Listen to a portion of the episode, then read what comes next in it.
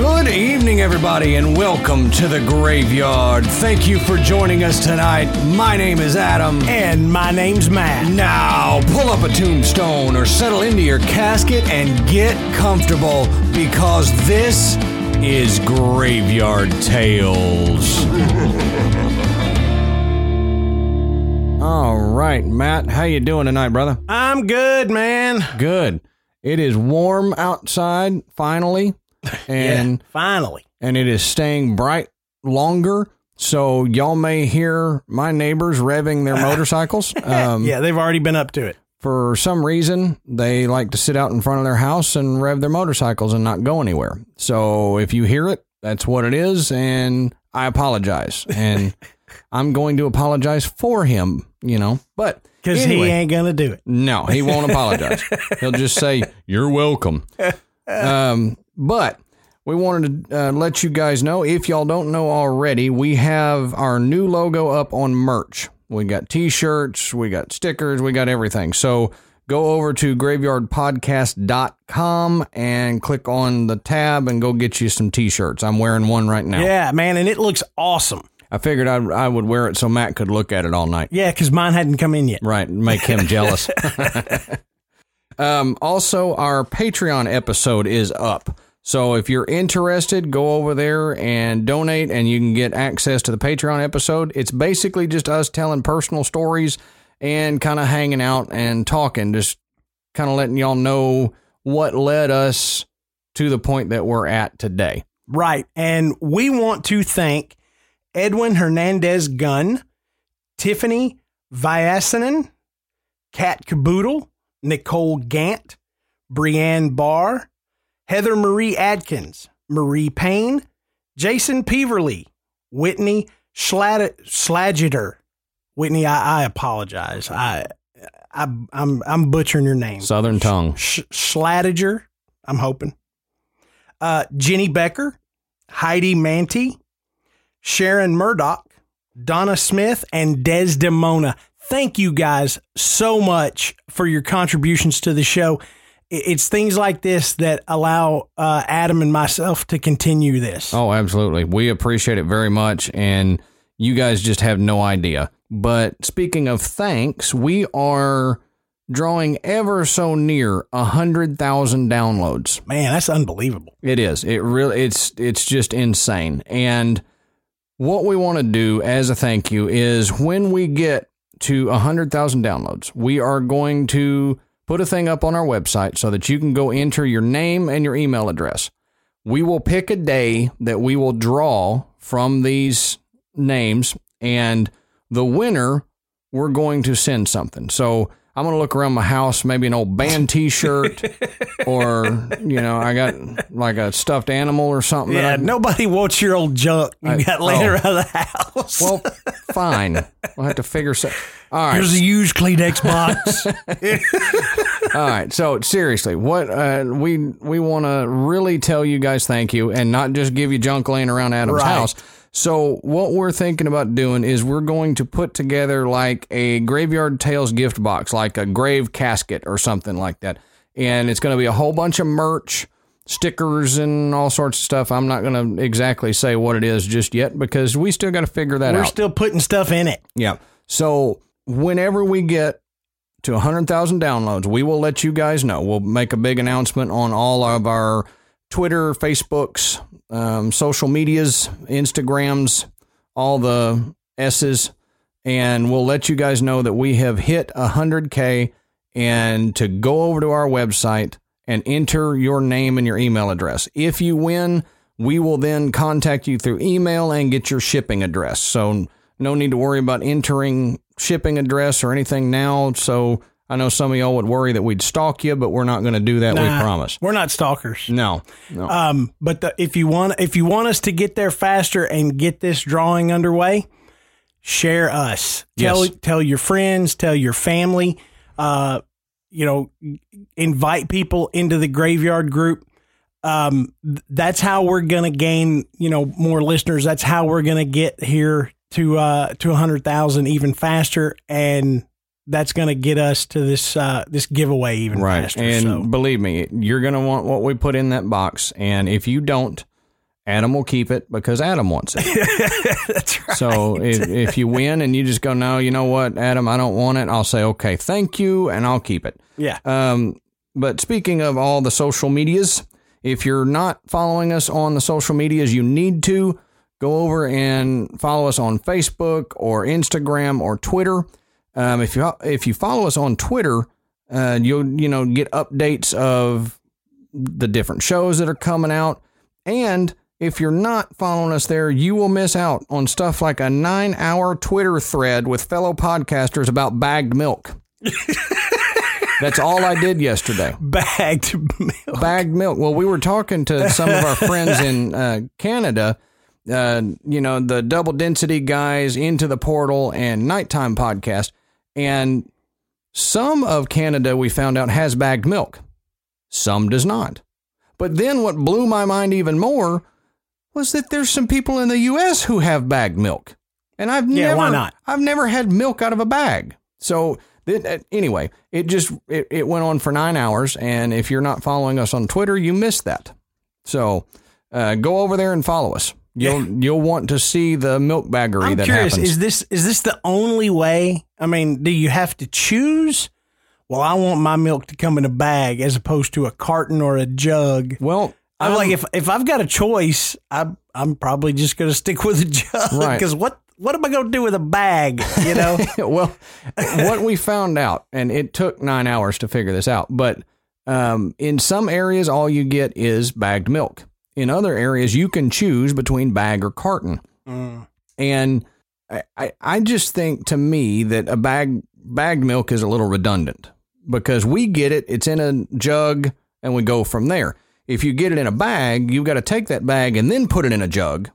Yeah. And then, you know, so it just it seems redundant and wasteful to me. But, you know, I'm sure there is a good logical reason for it. There might I be. just have not heard it, There might be. and I can't come up with one myself. I think the logical reason is so that we can talk about it on Right. Twitter. Right. So, But, um, but yeah, I, you know, when we were looking at this and, and we saw the, the ketchup Doritos, oh Lord, I, I just, I don't know how I feel about it. I guess I feel better about ketchup flavored Doritos than, you know, biscuits and gravy potato chips that we have here. yeah. You I, know, I don't know, man. I like the biscuits and gravy. Do you really? Yeah, they're I, salty. see, I, I, sh- mean, I shy away from all those weird flavors. oh, they were And, good. and I'm and I'm the guy that will try any of that new flavor stuff, but Mhm. you know, strange flavored potato chips. I'm, I, I, I, I don't know. I, I it just something about it just says, nah, this isn't right. it didn't taste like biscuits and gravy, but it tasted like a salty, kind of milky potato chip, and I was fine with that. Yeah, okay. you know, and salty, milky potato chips in a bag. I guess salty milky potato chips doesn't really look good on the on the bag. No, it doesn't. You gotta gotta say something else. But I I was looking yesterday, and I hadn't told you this, Matt. But yesterday, um, I saw an ad that it was like a for sale ad, and it said radio for sale, one dollar, volume stuck on full. And I said to myself, I said, you know, I can't turn this down. So you're welcome. That's that's all I got. Oh man, see that you know, we try to do this as much off the cuff as we can, but some of the stuff we have to talk about before we we actually hit the record button. And and I didn't see that coming. You don't think that was? I thought that oh was a no, good joke. I thought it was good. I just it caught me off guard because I, I didn't. You know, for a minute I thought, did Adam really buy a, a dollar radio? Yeah. And then then it clicked, and I was like, man. You know? so you want an honest reaction? You got it. right. so speaking of honest reactions, an honest reaction is to thank you guys for reviews. Right. And we have gotten several reviews here in the past few days that we wanted to mention. Right. Uh, Dolly Online. And Dolly, your dad is probably pretty cool to hang out with. Yeah. And uh, two macabre ladies. And you know, if we knew any Wendigo lullaby lullabies for you, we'd sing them to you. We we Yeah. really would. So, Yeah. The one I, the one I had as a child, I can't I can't remember the words to now. well, that's a shame. Mama D9. So, Mama, you must not have seen our pics because we're silly looking in the pics. Pretty much, Yeah. yeah. Uh, per maze, Permaze, uh, just to comment, our families don't let us tell these stories at Thanksgiving. So, no, you know, if if you get to, that's wonderful. We don't. I did it once. Yeah, not anymore. once, yeah. and Snow White five twenty one. Snow White, we appreciate the fact that you are hooked, but just know there are no programs to help you break the Graveyard Tales addiction just yet. Right, So yeah. we apologize for that. We just we just have stuff that will feed it. Right. So we're we're pushers, and we apologize for that. Um, but before we get into the heart of the episode tonight, let's take a quick potty break and hear from Haunted Heart and Fiercely Altered Perspective.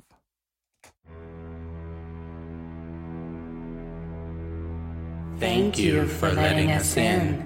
We are the Haunted Heart, two best friends joined together by a twisted fascination with magic, madness, and the macabre. Join us on our journey where we are sometimes deep. Some. Did the music just cut out? Oh shit. I can't hear it, Kenny. Is it? I can't hear it either. Did you not get a clip that was long enough for the promo? Oh god. Oh, you know what? You know what? F- it. We're trash talent. That's a fair point. This is a podcast for people who like trash. And we are trash. And we like to talk about all things macabre, witchy, true crime, and anything else our little haunted hearts fancy. So join us for new episodes every Wednesday. Tune in to the Haunted Heart wherever you listen to podcasts. And, as, always, stay spooky. Hi, I'm Quinn, And I'm Ember, and this is the Fat Pod. also known as the Fiercely Altered Perspective Podcast. Here we take topics and put our own twist on them, giving you another perspective to stories that you know and love, and some you've never heard about, combining our interests, deep research, humor, and storytelling into one complex podcast. Talking heavy on true crime, plus other great topics such as vampires, cults, cannibalism, aliens, conspiracy theories, mythology, folklore, creepy history, and how the hell we haven't managed to completely kill off the human race. You can subscribe to us anywhere podcasts can be found, simply by searching for Fiercely Altered Perspective. Be sure to follow us on social media, all at the Fat Pod, and join our Facebook group, The Fap Lounge, to join our discussion threads to give us your perspective on each episode and get a chance to get a shout out on the next show.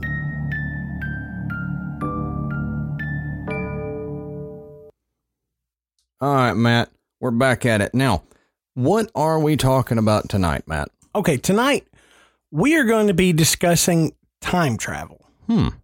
Yeah. Hmm. So don't worry. Well, worry a little. Yeah, I'd worry a little. because uh, you know we, we weren't trying to flip the graveyard into science class, Right. But it's gonna it's gonna sound that way for a little bit. Yeah. But I think uh, when you when you understand the the concept of how this might or might not be possible, then it makes the stories that we're going to share uh, a little more understandable Right. and uh, and we've got some cool stories to share. But um, but Adam's going to teach us about uh, how to travel in time. Yeah. He's going to try. he, he, he's built the time machine. I have. and it looks just like a telephone booth, weirdly enough. Um, We have morphed into a Doctor Who episode. Do- Doctor Who? Yeah, you know. Yeah, that, that's what I'm asking. Doctor Who? Yeah, that guy. Yeah, okay. Yeah, Doctor Who. Doctor Who? That's the qu- Trying to start the who's on first thing here. I know, and I yeah, I'm I'm not going there. Not gonna fall for that one. Fine. Okay, so what I've been doing is um to understand time travel. You've got to understand Einstein's theories of special and general relativity. And some of y'all may know what that is, some of y'all may not. Um, what has broken my brain this week is trying to put it in a simple enough form that we can get it out in the beginning of this episode and it not seem like a science podcast. Like, uh, you know, we're not Radiolab. We can't pull that off. Right. So we're going to do it in the easiest most simple way possible. So this is going to be time travel for dummies. Right. Time travels for dummies by dummies. Yeah, that's So- right. Exactly. So the both the theories of special and general relativity they discuss a, a, a thing called time dilation, which states that time measured along different trajectories is affected by difference in either gravity or velocity. Now, each of these affect time in a different way. This means that time to someone moving is experienced differently than someone who is sitting still. So if you're moving fast, then you're going to experience time a lot differently than me sitting here. So a minute for you on the highway is different than a minute for me. Keep that in mind. So basically, if you were to take a few trips around the Earth in the space shuttle traveling at the 28,000 kilometers per hour, a little less time would have passed for you than for someone standing on the Earth because you're traveling faster. And over a six month period of doing this, astronauts will have aged 0.005 seconds less than people on Earth. And that doesn't seem like much, but here's kind of where it starts getting a little crazy. Time dilation itself doesn't start taking effect till you get to at least 75% the speed of light. So going at the 28,000 kilometers per hour, you see a little bit. But now, if you were to ramp up your speed and get to about 75% the speed of light, then you would start really seeing the effects of time dilation. And it gets crazier and crazier the faster you go. It's just an exponential increase. The closer you get to the speed of light, the slower time goes. At the speed of light, time stops. So, in theory, you would think if you were to go faster than the speed of light, time would reverse. If you're going along that same thought pattern, right? Closer you get to speed of light, the slower it goes, and once you get faster, then it starts backing up on you. Now the problem is we can't get to that point. We have nothing that will go that fast. There's nothing uh, humanly yeah. it, it's not humanly possible to get to the speed of light. So we will never get to that point Yet yet. That's correct. Now, that we know of. right, that we know of, because potentially some stories might shatter that. Ask me yesterday. What? So, also think about in time dilation, not only does time shrink at speeds close to the speed of light, but so does distance. So, for example, if you're traveling at 90% the speed of light to a point that's 11 light years away, you'd expect the trip to take you 11 years, right? Yeah. Or thereabouts. That's the idea. Right. So, to a stationary observer, your ship would take about 11 years to get there. But for you on the ship, because you're the one traveling that fast, it would only take you 4.4 years of your life. So, the distance and the time shrinks when you're traveling that fast. So, this will play in later into the stories and some of the theories. So, keep Yeah. that in mind. Yeah, and if you, if you dig like me the the the space horror flicks, Mhm. they they always seem to involve people asleep on a spaceship that's got like a a five or six light year journey, and they they put them in this cryo sleep hmm so that they can make the journey and they don't age. You know, they they feel like they just woke up from a nap. You know, they've been asleep for five years Right. and stuff like that. So Well, and technically, um, some scientists have said yes, cryod- cryogenically freezing someone is technically time travel because you're traveling through time and you wouldn't be aging. Yeah. So, but that's not what we're talking about. That's a whole nother thing. Going back to the distance and time shrinking, you're saying, well, this isn't really time travel. Well, in essence, it is because if you return to Earth after this 90% speed of light trip, you would have only aged nine years.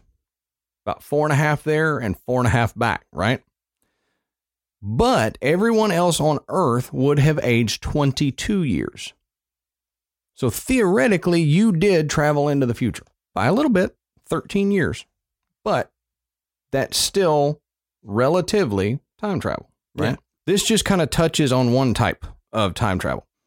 Now, most physicists say it's highly improbable due to many reasons to travel into the past. I'll get to that here in a little bit uh, with what Stephen Hawking said. But if it is possible, one of the ways that it could work is through wormholes. Okay, so hold on to your brain here And we're not talking about the ones that you find in your yard. or your apple. Yeah. So this is it's called a transversible wormhole. Now, how this is possible, and there again, I'm trying to put this in the most simplest form, but you can go look up transversible wormholes, Google it, you'll find this information and a lot more. Um, basically, what it is is you create two wormhole en- entrances. Okay. Somehow you attach them both to a spaceship.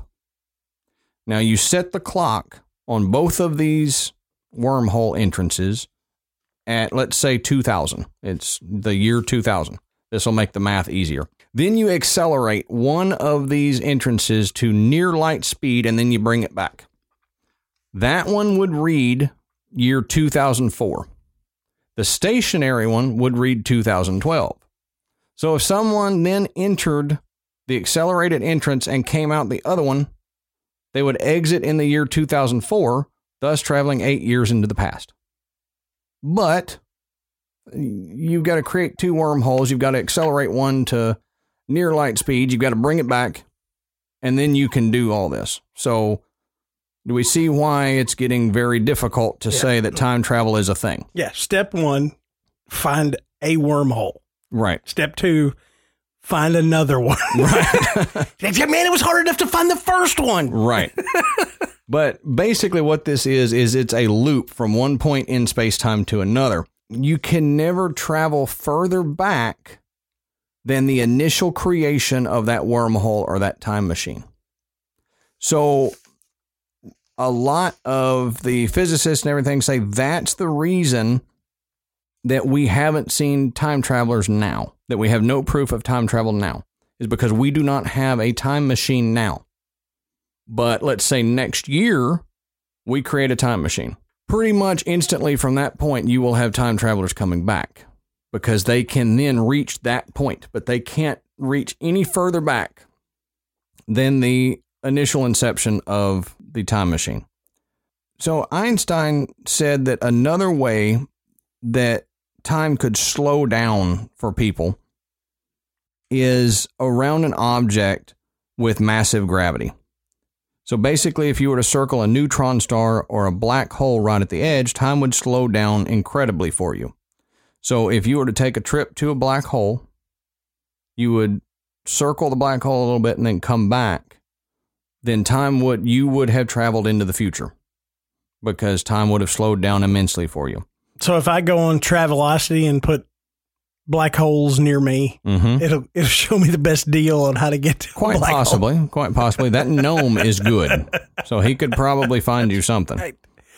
Yeah, I mean, you know, heck, you know, they got a talking gnome. You know, where where did he come from? I I guarantee you, he's from A, the a black hole, yeah, you know. you know, this is what you find.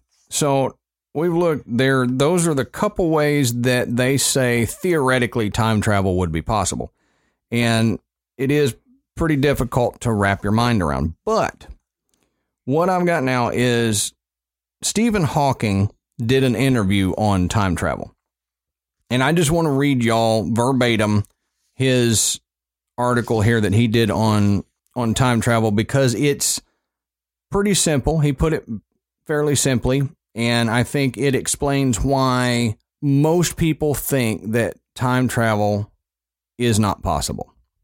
And I'm basically just kind of shooting holes in all of Matt's stories right now. and I apologize for that. So he says time travel was once considered scientific heresy. I used to avoid talking about it for fear of being labeled as a crank. But these days I'm not so cautious. In fact, I'm more more like the people who built Stonehenge. I'm obsessed by time.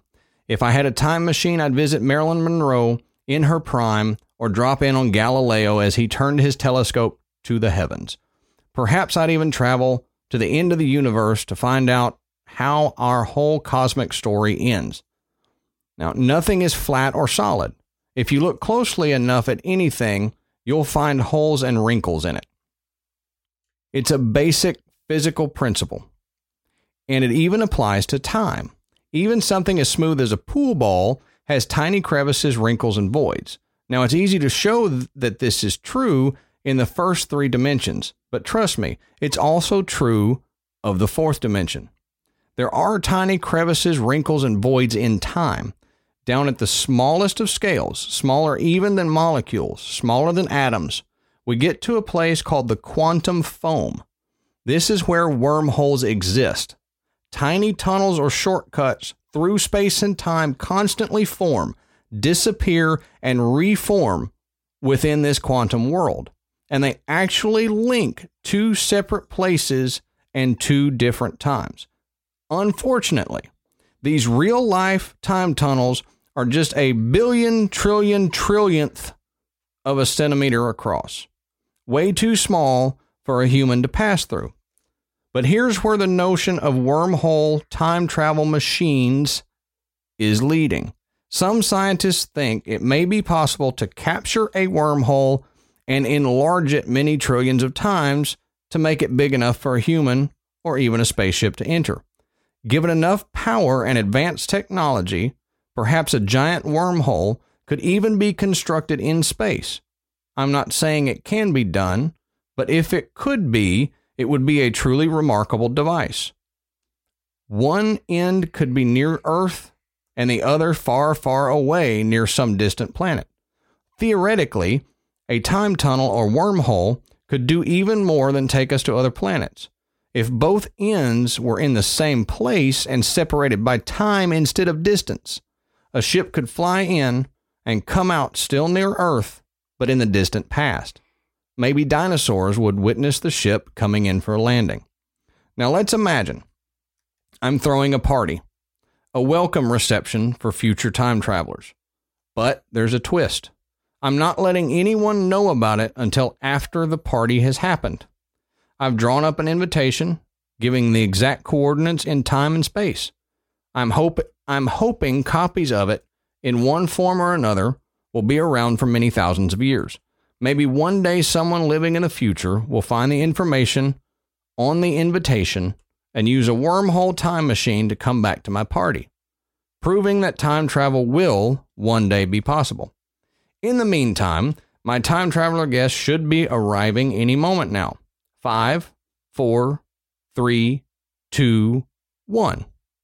But as I say this, no one has arrived. What a shame. I was hoping at least a future Miss Universe was going to step through the door. So, so why? Miss Universe, how apropos. Uh, uh. so why didn't the experiment work?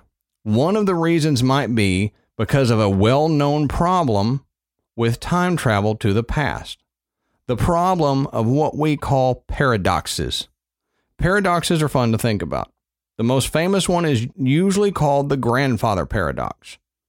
Now, I don't know if y'all know, I'm going to stop his story here for a minute, but if you don't know what the grandfather paradox is, the grandfather paradox is you go back in time to kill your grandfather.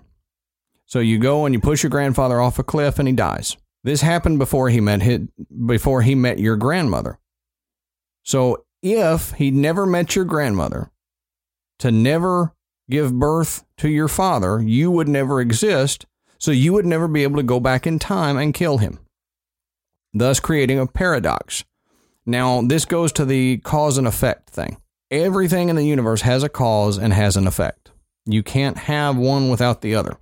And if anything disrupts that, most physicists believe that the universe then negates it. It will not allow it to happen if it messes up the cause and effect loop. That that's going to the why you can't travel in time. Maybe this is why John Connor could never get rid of the Terminator. It's most likely possible. um, he says, I have a new, simpler version I call the mad scientist paradox. He said, I don't like the way scientists in movies are often described as mad, but in this case, it's true. This chap is determined to create a paradox, even if it cost him his life. Now imagine somehow he built a wormhole, a time tunnel that stretches just one minute into the past. Through the wormhole, the scientist can see himself as he was one minute ago. But what if our scientist uses the wormhole to shoot his earlier self? He's now dead. So who fired the shot? Oh, So it's a paradox. It that's, just- that's one of those things. You're like, stop. I, I gotta, I gotta think about Yeah. this for a if you need to pause it, pause our episode here and think about it, do it. Um, but he says it's just it's one of those things that just doesn't make sense. It's the sort of situation that gives cosmologists nightmares. This kind of time machine would violate a fundamental rule that governs the entire universe that causes happen before effects and never the other way around. He says, I believe things can't make themselves impossible. If they could, then there'd be nothing to stop the whole universe from descending into chaos. So I think something will always happen to prevent the paradox, just like we were talking before. Somehow, there must be a reason why our scientist will never find himself in a situation where he could shoot himself. And in this case, I'm sorry to say, the wormhole itself is the problem. In the end, I think a wormhole like that one can't exist. And the reason for that is feedback. If you've ever been to a rock gig, you'll probably recognize that screeching noise. That's feedback. What causes it is simple sound enters the microphone, it's transmitted along the wires, made louder by the amplifier, and comes out the speakers. But if too much of the sound from the speakers goes back into the mic, it goes around and around in a loop, getting louder each time. If no one stops it, feedback can destroy the sound system. The same thing will happen with a wormhole, only with radiation instead of sound. As soon as the wormhole expands, natural radiation will enter it and end up in a loop. The feedback will become so strong it destroys the wormhole.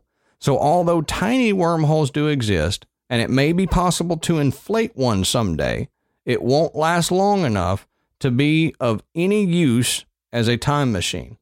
That's the real reason no one could come back to my time party. so, Hawking said it way better than I ever could. Yeah. You know, um, he basically blew holes in all time travel theory right there. However, there are a lot of people out there that do believe time travel is possible. We are just not there yet Yeah. because like Matt was saying with when I was talking about anything reaching the speed of light, Matt said yet. And that's a very profound word for this episode is because just because we haven't done it yet doesn't mean we will never do it. Right. You know, it's like one of my favorite quotes from Neil deGrasse Tyson The universe is under no obligation to make sense to you. So just because time travel doesn't make sense to you doesn't mean it will never exist. Right.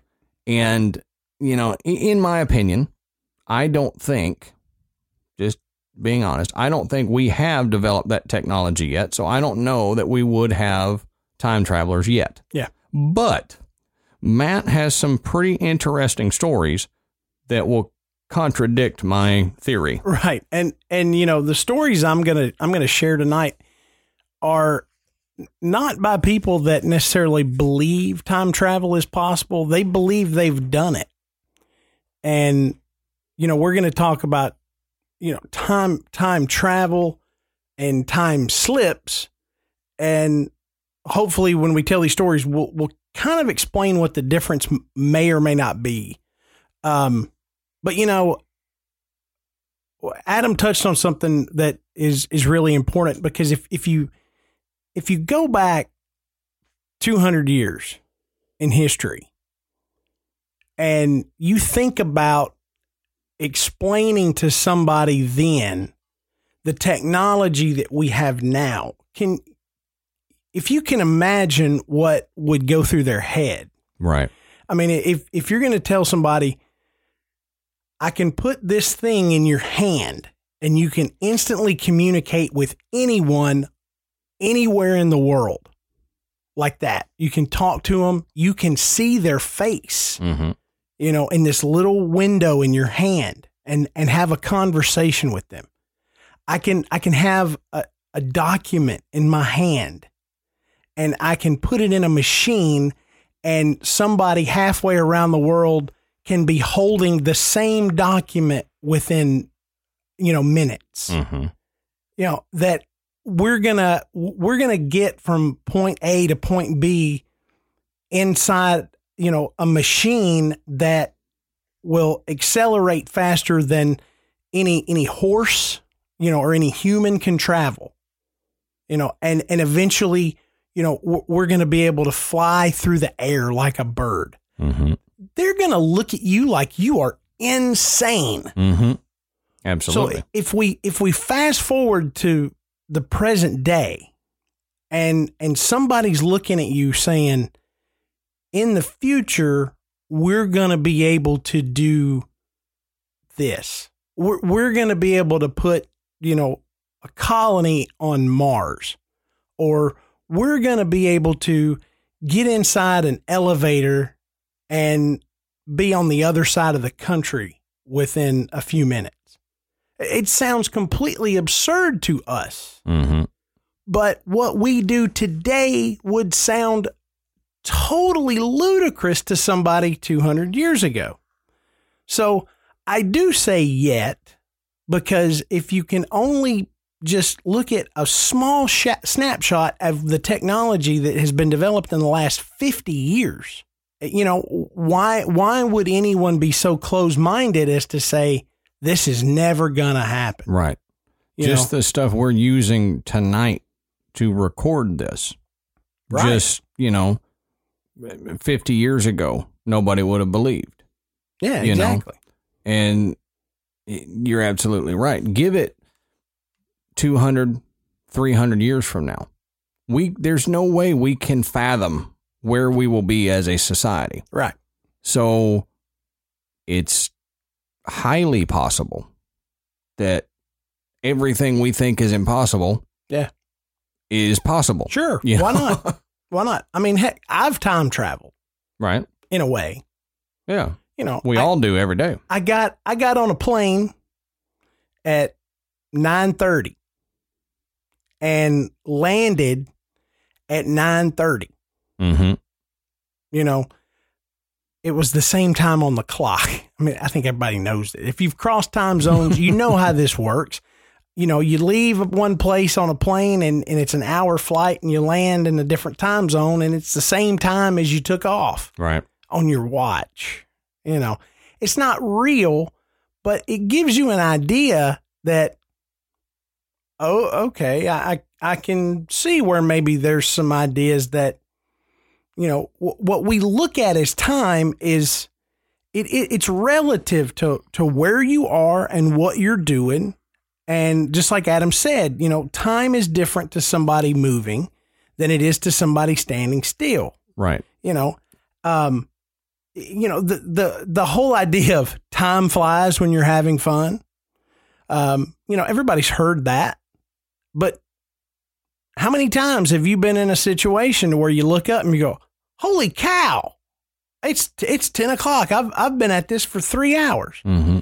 and then how many times have you been in a situation where you're you're waiting on something, you you know, you're you're you're waiting to hear news and man, it's I just I can't it feels like hours have passed and it's only been 30 minutes. Right.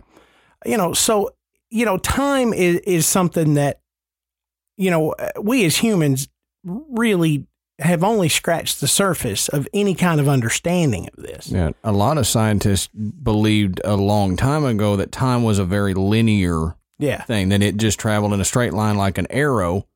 And now scientists believe it's more like a river, uh, a flowing river that speeds up and slows down and curves and back and forth. So if if we're finding these changes in the way time is measured, who's to say next year we won't find that wormhole? Yeah. That that little loop that allows us to go back in time or forward in time. Yeah. Yeah. So, um, well, let's talk about uh, some folks that that think they uh, they've actually experienced this. And when researching some of these stories, there's uh, there's a good amount out there on people that have stories, unexplained stories. Sometimes they're they're they're very very simple, very minor. Um, you know, some are really elaborate and and go into great detail about what they experienced. And um, I, I picked out the ones that came up most often, the the ones that hadn't been explained or uh, the the ones that came from the most reputable sources. Because you know, you, you start looking, you do a Google search on this, you're gonna you're gonna see a lot of photos, especially of ancient architecture that have what appears to be items that weren't around then. Um, you know, hieroglyphics where somebody's holding a, a laptop or a, an astronaut in an ancient, you know, a modern day astronaut. What what we think of when you think astronaut, you know, carved into the side of a, you know, a, a sculpture that was done 300 years ago. You know, you're like, why is that there? You know, we we don't know, but you know, so, some of these things are are hoaxes. You know, some of these things were were not hoaxes per se; they were just added after the fact. Um, and, and some of them, it, it's obvious that this was probably something else that you know was available to you know ancient cultures, but we don't know what it was and it looks like something we have today. So, well, well, they couldn't have had this. Well, you know, it's it's not like you're seeing a a carving of Anubis holding an iPhone with apps on it or something. You know, it, it's it's not in that much detail. We haven't seen it yet. we haven't seen it yet. Maybe it's there. You know, it could be, but you know, there, you know, and we get into all the theories that aliens helped build the pyramids and all that kind of stuff, and that's that's for another show. But We actually have a show coming up soon. Yeah. So, you know, I wanted to really, really get into some head scratching stories that, you know, really they sound legit. What these what these people saw, what they experienced, they believe. You know, they they don't. None of these are really people that you would think would try to deceive anyone. So we're going to start with one that may may be the the most common that you'll come across because this this gentleman is so is so credible because of his background. Uh, this is about uh, Victor Goddard. Now, Victor Goddard was a senior commander in the Royal Air Force during the Second World War. In 1935, he was flying to Edinburgh, Scotland. Now, before the flight, Goddard decided that he was going to land about halfway there. And there was an old Royal Air Force airfield called Drem. Now, as he approached the Drem airfield, he noticed that the airport looked as if it had been abandoned and the the runways were overgrown and he even describes that there were cattle out wandering on the airfield grazing um, but he knew quickly I can't land there. It's not in any condition. So I got to keep going. So he that's what he did. He kept on going. As he was as he was flying, he encountered a storm. Now, the way that Goddard describes his storm, and he said it was it was brutal. It was a severe storm. It was extremely hard to navigate, and Victor Goddard is widely considered to be an expert pilot for the time.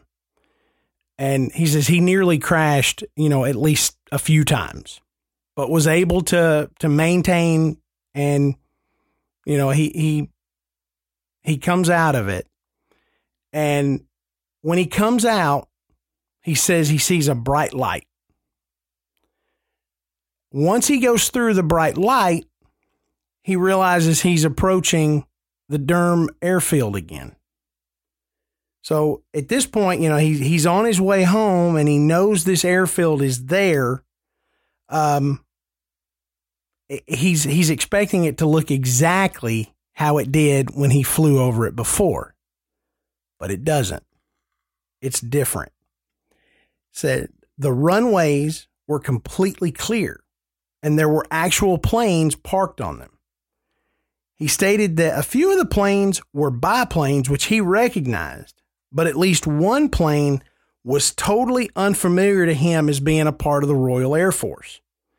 He also noted that despite recognizing some of the planes, they were all painted yellow and bore the the RAF insignia, the Royal Air Force insignia.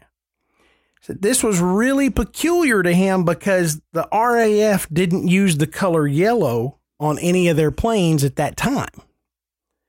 Goddard also notes that he could see pilots on the airfield who all appeared to be wearing the same uniform. They were blue RAF uniforms, which Goddard had never seen before. And at this point, Goddard realizes that he was flying so low that they didn't they didn't notice him. So, especially, you know, pilots on the ground, a plane is flying low overhead, somebody's going to look up, you know, just to go, "Hey, what's that?" Right. Okay? He says that nobody on the ground actually took notice of him, you know, flying. So, this was kind of confusing to him. So, he began to ascend and he says he flew into that same storm again, but this time it wasn't as severe. And so he came through it and he landed. And when he got home, you know, he he shared his story. Now, this is this is when it gets real interesting. So the Royal Air Force did have planes painted yellow that would not be put into production until 1937 which was two years after Goddard's experience. And the blue pilot's uniforms, they too were used by the Royal Air Force. In 1939, when Drem Air, Airfield was uh, was reactivated. So he saw the Drem, you know, airfield base four years in the future. Yellow planes, blue uniforms. So from 1935, it's overgrown, it's abandoned essentially. Mm-hmm. Four years later, it looks exactly how he saw it in 1935. That's crazy. Yeah. And, you know, we've discussed uh, people, uh, you know, questioning whether or not they should share a story based on their reputation. Right. And, you know, somebody that's a commander in the Royal Air Force you know, lands his plane and says, "Hey, y'all listen to this story." right. You know, you you've got to really, really believe this is what happened to you. Yep. For you to share this, so that you're not thinking, "Man, I hold a pretty, you know, high position here. hmm I can't sound like a lunatic." Yeah. They they You could know. think he was up there drinking. Right. You know, drunk flying a plane. Right. Um. So n- there's not really been any any explanation as to to why he saw this. the The only possible reason was that, you know, he he traveled forward in time about four years, and and witnessed the Air Force Base at that time in Mhm. 1939.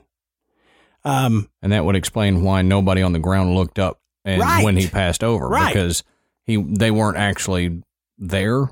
It- You know, it was kind of a Or he wasn't half in, half out kind of thing. Yeah. Or or he wasn't there. Right. they were there, but it, it's the idea that you're you're looking in a window. Mm-hmm. It's you know the um, the Ebenezer Scrooge idea Right. that I'm here and I'm and I'm witnessing what's going on, but I can't interact with these people. There's a veil between the two. of them. right, and they're they're not.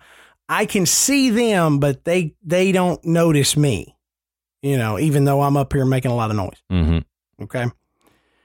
So, uh, so, so that's one story. Here's another one, and this is I, I, I really, really, I, I dug this story. I mean, I, I, I really, really liked it, and it, it comes across in, in several different sources, and some have a little bit more detail, but the story in and of itself is is pretty consistent. So this one happened in 1979. So a couple, Cynthia and Lynn Gisby, were vacationing together with another couple. They were driving from England to Spain. So they took off. They had never driven outside of England. So they're driving and they're driving through France on their way to Spain. It's getting late. They said roughly about 8 p.m. And the, the group decides we're going to stop for the night and get some rest. So let's let's find a hotel. So they they start looking for a hotel around Montélimar, but all the hotels they stopped at were full, so they had to keep going. So as it got later, they came across an unpaved road, but it was lined with all these old-fashioned buildings and these street signs advertising a circus. So they they took this road and the couples eventually found a hotel that had a vacancy. Now, when they went in the hotel, they, they noticed some, some strange things. N- number one, they said the hotel had no phones and no elevators. The rooms were equipped with wooden latches instead of traditional metal locks. It's 79. I mean, you know, they got deadbolts. Right. And they've got this wooden latch. Um, they describe the beds as the sheets being made of like a really stiff, hard canvas like material, and the mattresses were feather beds. They said that it started to get kind of cold, so they went to close the window and they realized the windows didn't have any glass in them. yeah. So uh, strange, but they stayed. I was like, well, you know, maybe this is just, you know, it's it's a theme hotel. You know, it's it's a rustic French hotel. This is the experience. So they went downstairs. They had dinner and they described how wonderful the French cuisine was. In fact, they described the beer as as tasting so fresh that it, it had to have been locally made. And everyone was very nice and very polite. But they did note that the silverware they were using at dinner was really, really old eh, strange, but they they passed it off as eh, they're just keeping with the theme of the hotel. Mm-hmm. So they they went to bed, slept that night, got up the next morning, and went down for breakfast. Now, while eating breakfast in the lobby area, they see a woman come in the door, dressed in, you know, turn of the century clothing, you know, a long dress, you know, late 1800s, early 1900s. They thought it was strange, but again, they passed it off. And then they saw two police officers come in, and they were wearing what was described as a pre 1905 police uniform. Now, I don't know if, if French police uniforms went through a drastic change in 1905. Um, that they they would know this, but I think it, it, it I think they explain it more as they they did research on this after the fact. So they were they were finished eating and they decided we're get you know we're ready to go. We, we get back on the road. So one of the people in the group asked one of the police officers where the nearest motorway was, and they said the policeman looked at him like he had no idea what they were talking about. Okay, so they they went to pay their bill and they said the bill was for the food and the lodging came out to 19 francs which in 1979 is the equivalent of about five US dollars. Hmm. Okay. That's cheap. Yeah, real cheap. Ne- never seen a hotel room or a meal that cheap No. uh, in my lifetime. Um, and again, this was really strange, but they were so enamored with, you know, the hospitality and, and the rustic style of the hotel that they thanked the manager and told him that they would they would be back, that they would come back on their way back to England from Spain. So they decided they wanted to take some pictures of the hotel and of themselves in front of the hotel. So they did that before they left. And so they left and they went on and they finished their vacation in Spain. And as they were coming back, they, they couldn't find the hotel again. You know, they searched around, searched around, and finally just gave up and said, Well, we, we got to get home. We, we can stay anywhere else. You know, it would have been cool to stay there, but let's keep going. So they get back home. And when they have their, their pictures developed from their trip, the pictures that they took in and around the hotel didn't turn out. They didn't develop. Hmm. And it was almost like that part of the trip didn't exist.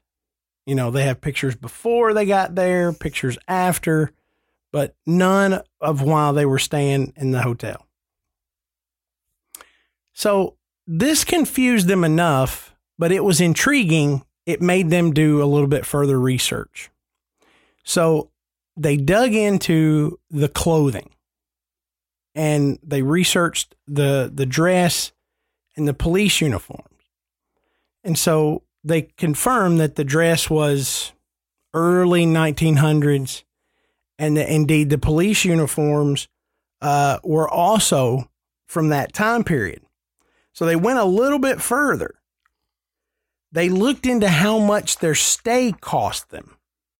They said that from what they researched, food and lodging in the early 1900s would have cost somewhere around 19 francs or $5. So things were really starting to piece together. And and they actually had the idea we've been in a time slip. You know, we we experienced something that we we weren't supposed to. So they decided after a while, let's go back. Let's go back and really search and hunt and find this hotel. So they did.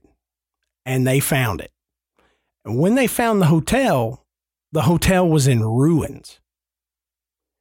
And oddly enough, next door to the hotel were the remains of an old police station. And so they they really thought we we've done this. We we've we've hit a time slip. And so it, it, the difference between a time slip and and time travel is a time slip can be described as as a person or a place or an object that reappears in the spot where it was in in past time in over over history. So an easy way to think of this is if um, you know of a of a building that was there in a spot for a long time and progress and construction take that away. And you know it's gone but you knew it was there. And you go back and you see it there again without any kind of explanation. You're just, did they rebuild it? Why is it back? And then when you go back to check, it's not there anymore. So, like a, a, a place, a, an object, a person reappears in a spot in time that is after where they would be. It's kind of like the Stephen Hawking theory of the wormholes opening up randomly Right. in space time, but it's a wormhole large enough that you can step through temporarily back to that time period. Yeah. Or like a tear in the cloth of space time. And basically, you're seeing through into the past. Right. Right. And so this is different from Victor Goddard's experience because what he saw was actually four years in the future. So that doesn't sound much like a time slip. That actually sounds like he jumped forward in time. Mm-hmm. Whereas this fits more of what traditional definition of a time slip is. You didn't go anywhere. You were right here. Everything was the same for you. You experienced something that happened in the past, in the present time. Mm-hmm. So it came to you, not you went to it. Right. Okay. So, two stories, similar experiences that they saw something that wouldn't wouldn't necessarily have been there, uh, but two different two different reasons as to why they might have experienced it. Right. Okay. So the the next story is about Alf and Eileen Roberts. So in in 1993, see we're getting we're getting closer. we're getting closer to modern day now. 1993, Alf and Eileen Roberts were on a trip to Dunster, Somerset, UK, and were headed back to their hotel after a day of driving and sightseeing in Devon. Now, around 7:30 p.m., they realized that they were lost and they couldn't find their way back to their hotel. They ended up in an unknown village and decided to pull off and check their map. When they got out, they noticed that there was a nice polished wooden sign on the other side of the street. And that sign read Bampton, Best Kept Village, 1976.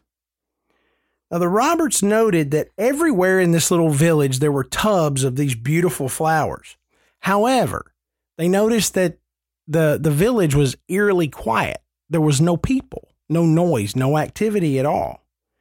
And so they looked around and thought, wow, this is this really strange, quiet, nobody's here village. Somebody's maintaining these flowers. What, what's going on? They finally left and they did make it back to their hotel but they were so just excited about you know this little village and and the beautiful flowers and all the colors that they decided that night that they would go back the next day when they made it back to Bampton the village was was different it was oddly different the tubs of flowers they had seen the previous day were gone as was the polished wooden sign in fact the entire village looked different but it was indeed Bampton. It was then that the Roberts noticed more strange anomalies. When in the village the previous day while checking the map, Alf had dropped a cigarette onto the map, leaving a burn mark. Now, there was no mark or evidence of burning on the map at all. When they first entered the village, their watches showed 7:30 p.m. And upon leaving, they still showed 7:30 p.m. Almost as if time has stood had stood still while they were in the village. Later, after checking records for the best kept village in the UK, the record showed that it actually was Bampton in 1976. But remember, they originally passed through it in 1993. So, how do you explain, you know, what the Roberts experienced. You know, did they did they fall into a time slip? Did they did they find an area where time stopped for for a brief moment for them? You know, did they did they jump backwards, you know, about 17 years to 1976 and and see this village the way it was then, only to return the next day and and see it in the modern day. There's some weird oddities about that story too. The the cigarette burn on the map, right? Not being there, you know, that's right. you don't hear that often in a lot of Mm-mm. time time slip or time travel stories. That's odd, right? And for for both of them to to make note of the time that they looked at their watches, and for both of them their watches to have stopped. Mm-hmm. Um, you know, I know there's there's probably a lot of people that would have fun with this story. But again, like I said, you know, these were regular people on vacation. And it's odd how so many of the all three of my stories happen, you know, in Europe. Right. You know, like no nobody nobody nobody wants time travel in the US apparently. No. You know, we'll just leave it to the Europeans. nothing nothing interesting to go back to, you know. But that does you know, that does to me sound like that sounds more like a time travel than the other two because of the watch. Mm-hmm. Because you get to a certain point and you hit a wormhole or a tear. Okay. And you go back to, you go back to 1976. Well, then when you come back and you're leaving, you hit that wormhole again and you come right back to the same time you were. So that to me is more of a time travel yeah. as what physicists would say time travel is mm-hmm. Than the other two. Yeah, and if you if you like that wormhole theory, it it fits in here really nicely, mm-hmm. or else Adam and I can make it fit. Yeah, we've you know, crammed a square peg into a round hole. The there. idea that you've you- you've accidentally gotten into this loop Mm-hmm. and you're you're witnessing for a very brief moment this this village in this time in 1976 but one thing that i i kind of thought and, and i went over this story a few times is what if the reason they didn't see anybody moving around or hear any noise or notice any activity was because it was frozen Yeah. that they they were moving through time, but the village, or at least the image of the village they were seeing from 1976, wasn't. Correct. You know, it was time was stopped for them, Mm-hmm. and while they're there, they're not progressing through time anymore Right. until they leave, which would be the idea of they went out the other end of the wormhole Right. and time starts up again. You know, but when they go back, maybe they changed course, maybe they went a different way, maybe they didn't do exactly the same thing they did the day before Right. Or- because they weren't lost. They knew where they were going. Right. And when they got there, they didn't hit the wormhole and they're seeing the village in actual modern present time. Mm-hmm. You know, and and that that brings up that thing where you know like you said you didn't hit the wormhole exactly Yeah. and or it was gone. yeah it, it could have closed up already you know but like you said if if they're going there again and they know where they're going they're going to take a slightly different path it's not a meandering path Right. And if you take a meandering path, you're not really going to remember every step you took, everything. So, what if it required a certain set of steps, moves, or for you to hit a certain point at a certain time Mm-hmm. for this wormhole to open and for you to be able to see it. And because they didn't do that the second time, then it's just normal present day. Yeah. Which which now leads into my dissertation on chaos theory. Uh-oh. How you can No, I'm kidding. I was going to say, do we have another two hours? No. No, we're not, we're not going to do that. But that chaos theory goes into the idea that you you can't do the same thing uh, repeatedly exactly the same. There's subtle differences always. Mm-hmm. And that you know, if you look at what what Stephen Hawking had said, um, you know, that kind of fits in. You know, you you don't do something exactly the same way. The wormhole, you know, opens and closes so fast. You know, this could have been what happened. You know, could have been a lot of things. Mm-hmm. You know, it could be totally made up. You know, Yeah. but it's it's fun to think of the idea that you know there's a couple out there that actually believe that they witnessed you know a village in its state from 17 years prior. Right. You know, pretty cool. All right, so yeah, everything I've mentioned so far happened in Europe. Mm-hmm. So let's talk about something that happened right here in the U.S. Uh oh. All right. So, what we're going to talk about now, um, I, I think uh, if you if you like conspiracy theory stuff, if you like to read about, you know, Area Fifty One and you know things like that, you've come across this. Right. All right. And so- this one, actually, Matt and I have talked about expanding Right. into its own full episode. and and and the conversation I had with Amanda earlier today, um, you know, made us kind of feel like this this would be uh, a, a much a much longer episode, and uh, but we're gonna touch on it tonight because it, it it is it does pertain to what we're talking about, and, and it is extremely interesting because of of some of the characters that are involved and some of the information that has been put out there. Um, a lot of it sounds like the uh, a screenplay for a sci-fi movie, Mhm. and a lot of what is in this story has been made into movies Right. and books, and for the most part, it's widely you know viewed as fiction Right. or or as a hoax. But we're going to go into the Philadelphia experiment and Project Montauk. So let, let let's start with the earliest. So the Philadelphia experiment. If you if you know what it is, this is going to be kind of a, a very um, cliff note version. Uh, if you don't, uh, this may entice you to go and, and do a little bit more reading on it. Or don't and wait for our episode on it. That's right. The Philadelphia experiment was an alleged military experiment by the United States Navy in which the destroyer escort ship, the USS Eldridge, was claimed to have been made invisible to enemy devices. The experiment took place on or around October 28, 1943.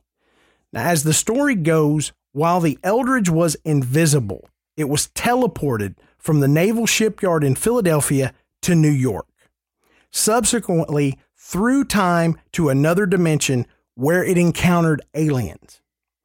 The teleportation supposedly caused the death of several sailors, some of which were described as being fused to the hull of the ship. Now, that's, you know, there's been some books and movies that have touched on this kind of stuff that, you know, traveling through time can can r- rip your body apart or it separates your body into molecules and then puts you back together. Right. And if you're touching something else, it may get confused and fuse you together. Mhm. Okay. Now, in 1955, astronomer and UFO buff Morris K. Jessup received two two letters from one Carlos M. Allende, who claimed to have witnessed the event.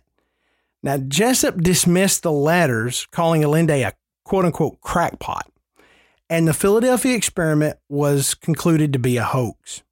But in 1957, Jessup received a package from the Office of Naval Research, which contained a copy of his book, The Case for the UFO, which he had written just prior and published just prior to the letter he got in the letters he got in 1955.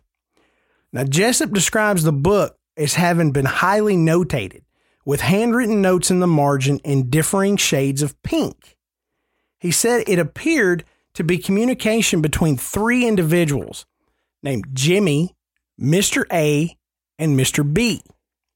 After examining the notes, Jessup decided that most of the handwriting appeared to be that of Allende, and the other experts agreed that it appeared to be the same hand using three different pens. And again, the experiment seemed to be a hoax. Now, the curious thing about uh, about Jessup and his involvement is this is he had attempted to continue to do his writing on UFO research and, and things like that, but he, he never had any success. He lost his publisher. He, he couldn't get any of his writings out there, and he had a downturn in his life, and he eventually committed suicide. So there there's no uh, there's no Jessup to talk to, and there isn't any further research about this. Which, you know, if you're a conspiracy theorist, you know, oh, somebody took him out. He he he learned too much. But you know, they actually published um this uh his book with the notations. They made about hundred copies of it. I mean, it wasn't like New York Times bestseller but they they did make some copies of it, so there were copies of it available with with the notations. Um, but it it's just curious. So this leads us up to to Project Montauk. Now, Project Montauk is an alleged series of secret U.S. projects that occurred at the Montauk Air Force Station on Montauk, Long Island, ranging from the development of psychological warfare, teleportation, contact with aliens, and time travel. Now, Preston Nichols wrote a series of books about his involvement in the Montauk Project based on repressed memories. His claim is that Project Montauk was a later offshoot of a successful Philadelphia experiment, which by his description caused a rip in the space time continuum. Now, again, most people view Nichols' books as fiction, but he claims that he was there and witnessed this, and that Project Montauk occurred because the Philadelphia experiment was real and did happen. So, you know, without that, he's saying Project Montauk wouldn't have been needed. And we have no evidence of this at all because it was so top secret, there's nothing out there for anybody to really investigate. However, Nichols, a man named Stewart Swerdlow, and a man named Al Bielek were featured in a 2015 documentary entitled Montauk Chronicles, where they describe their involvement in the project. Al Bielek, who claims to be a survivor of the Philadelphia experiment, explains that he and another individual named Duncan jumped overboard from the USS Eldridge after the successful experiment. experiment. Expecting to hit the water, the men were surprised when they didn't.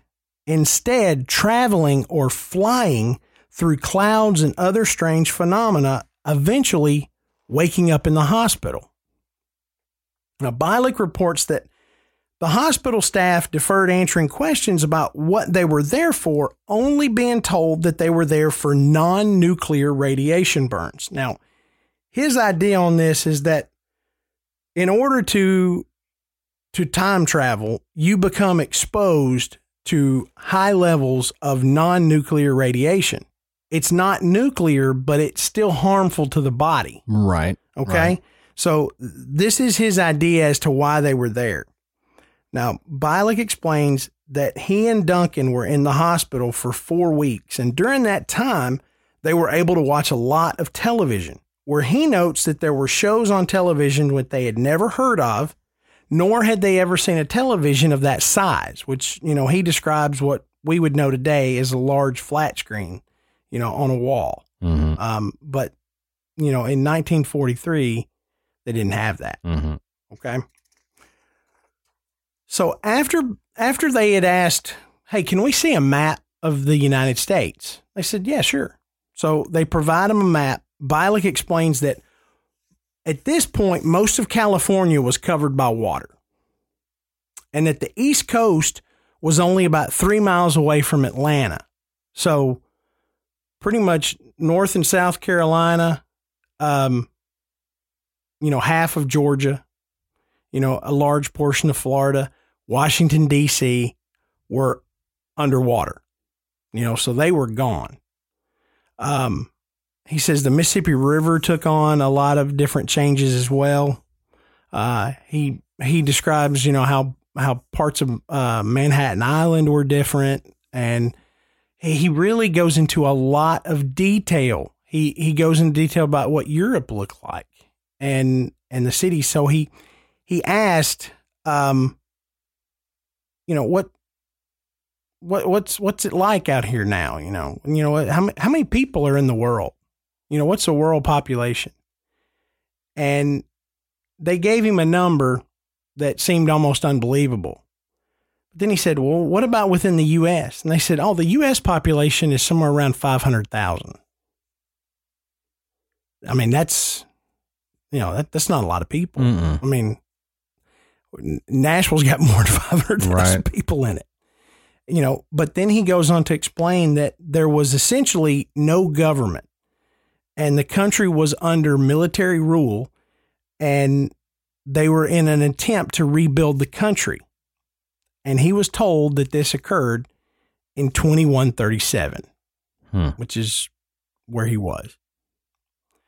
So he goes into more detail about you know what he experienced and you know he eventually he and Duncan both got out of the hospital and began to explore and go around. And while he's adventuring one day and looking around he he walks into something that he he he gets a funny feeling you know where he feels like he's being moved you know through something. And and he comes out on the other side and he's alone and and Duncan's no longer there.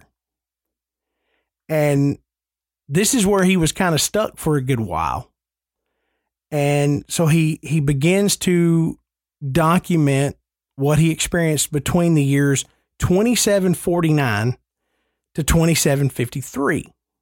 And he describes floating cities, changes in civilization, a computer controlled society with no money, no banks, and no political jurisdiction. So essentially, what he's describing is is a city state. You know, each city was its own entity and had its own, um, not government, but its own way of life. Mm-hmm. Um, you know, he says that the cities were were up and not out. You know, they see they were still land based cities, you know, that spread outward. But he said these floating cities went upward to about, you know, 22,000 stories. And he uh, he describes himself asking a lot of questions to the people that he encounters, and he says, you know, how do, how do they do this? You know, what kind of material is this that would allow you to build a building that's this tall? And he said it, it would normally it would it would crumble under its own weight. They said, oh yeah yeah it would. It would, but the same anti gravity platforms that we use to levitate the city, we we put one about every you know 300 stories. And so essentially you know 300 stories is levitated above the the 300 stories below it. Hmm. and so forth and so on so that they can continue. So each time they build additional stories to these immensely tall buildings that that they're they're just levitating more up on top of it.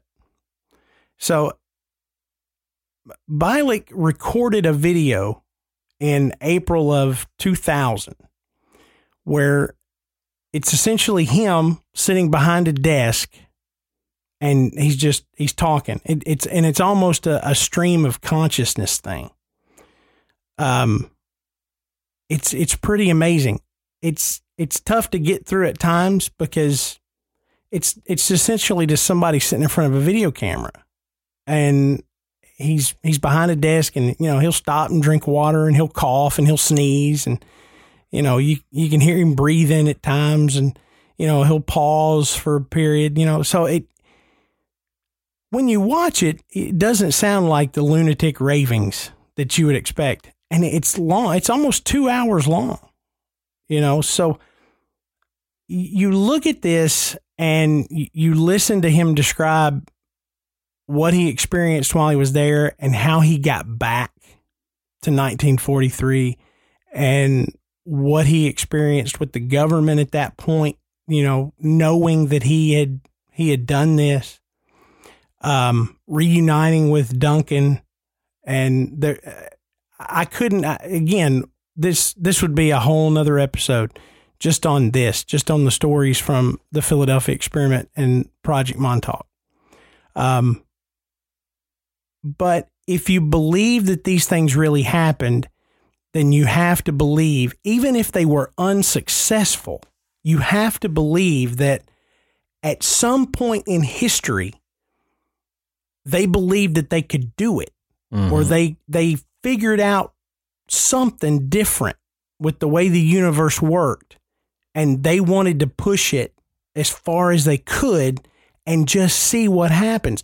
Eh, you know nowadays you know that's almost unheard of because everything is so restricted and regulated they're not going to let anybody do anything to the public knowledge that would be detrimental to you know human life or society in general. But in 1943 you know the military pretty much could do whatever they wanted. And soldiers were property. You know you you did what you were told. And taking these soldiers and saying we're going to put them on this boat. We're going to do this experiment and see if we can run this boat through time um you know like i said you you you, you got to open up your mind to this. But if you think did it happen and they failed? But they thought they thought they knew what was going to happen. They had an idea. You know or was it just a hoax? Was it just a really great story? And you know is is al Bi- Bielek and uh uh the other guys we mentioned are, are they just feeding into it? Were they brainwashed? Were they convinced that this is what happened? Were they hypnotized and put these suggestions in their in their mind and and maybe maybe that's why Nichols is is saying he's getting repressed memories you know. Maybe he did see something that he wasn't supposed to. Maybe it wasn't time travel but maybe there was an experiment that the government didn't need getting out. So you know we're going to we're going to brainwash this guy. You know psychological warfare was you know, there's documented evidence that they investigated this. So if they looked at this, you know, could they have taken this guy and said, "All right, we're we're going to mess with this dude to the point that whatever he comes up with, everybody's going to think he's a he's nuts." You know, they're not going to listen to him. So, um, you know, we're going to dig into this deeper at another time, but it like I said, we mentioned it tonight because it it speaks to what what we're going over. You know, is time travel real? Uh, is it possible?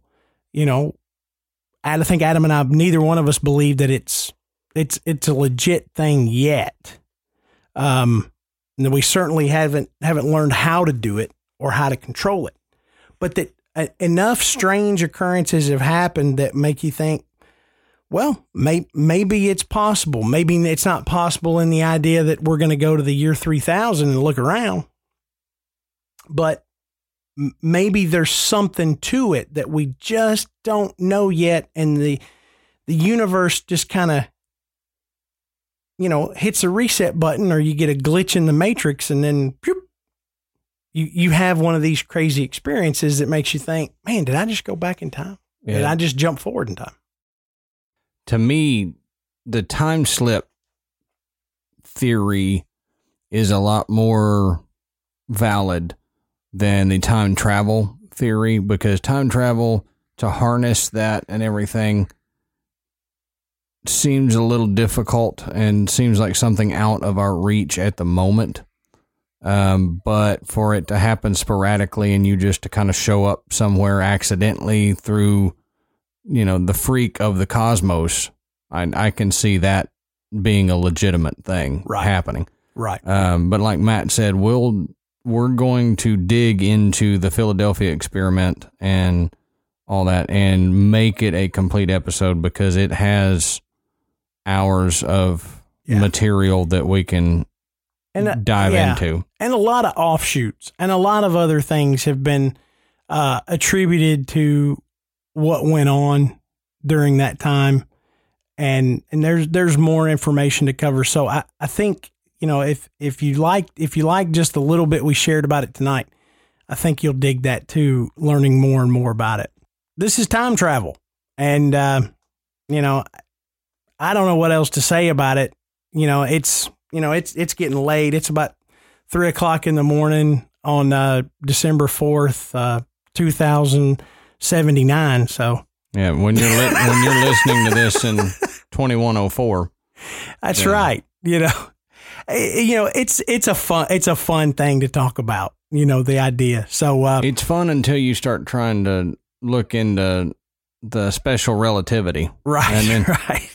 And then your brain goes for like a day. So uh, so Mr. Peabody, that's all I got. Yeah, that's all I got. So hit us up on Facebook, Instagram, Twitters, all that good stuff. Um, let us know if you've heard anything about time travel that we didn't cover, or if you think it's just full of malarkey and yeah, that bunch it of hooey. that it doesn't happen.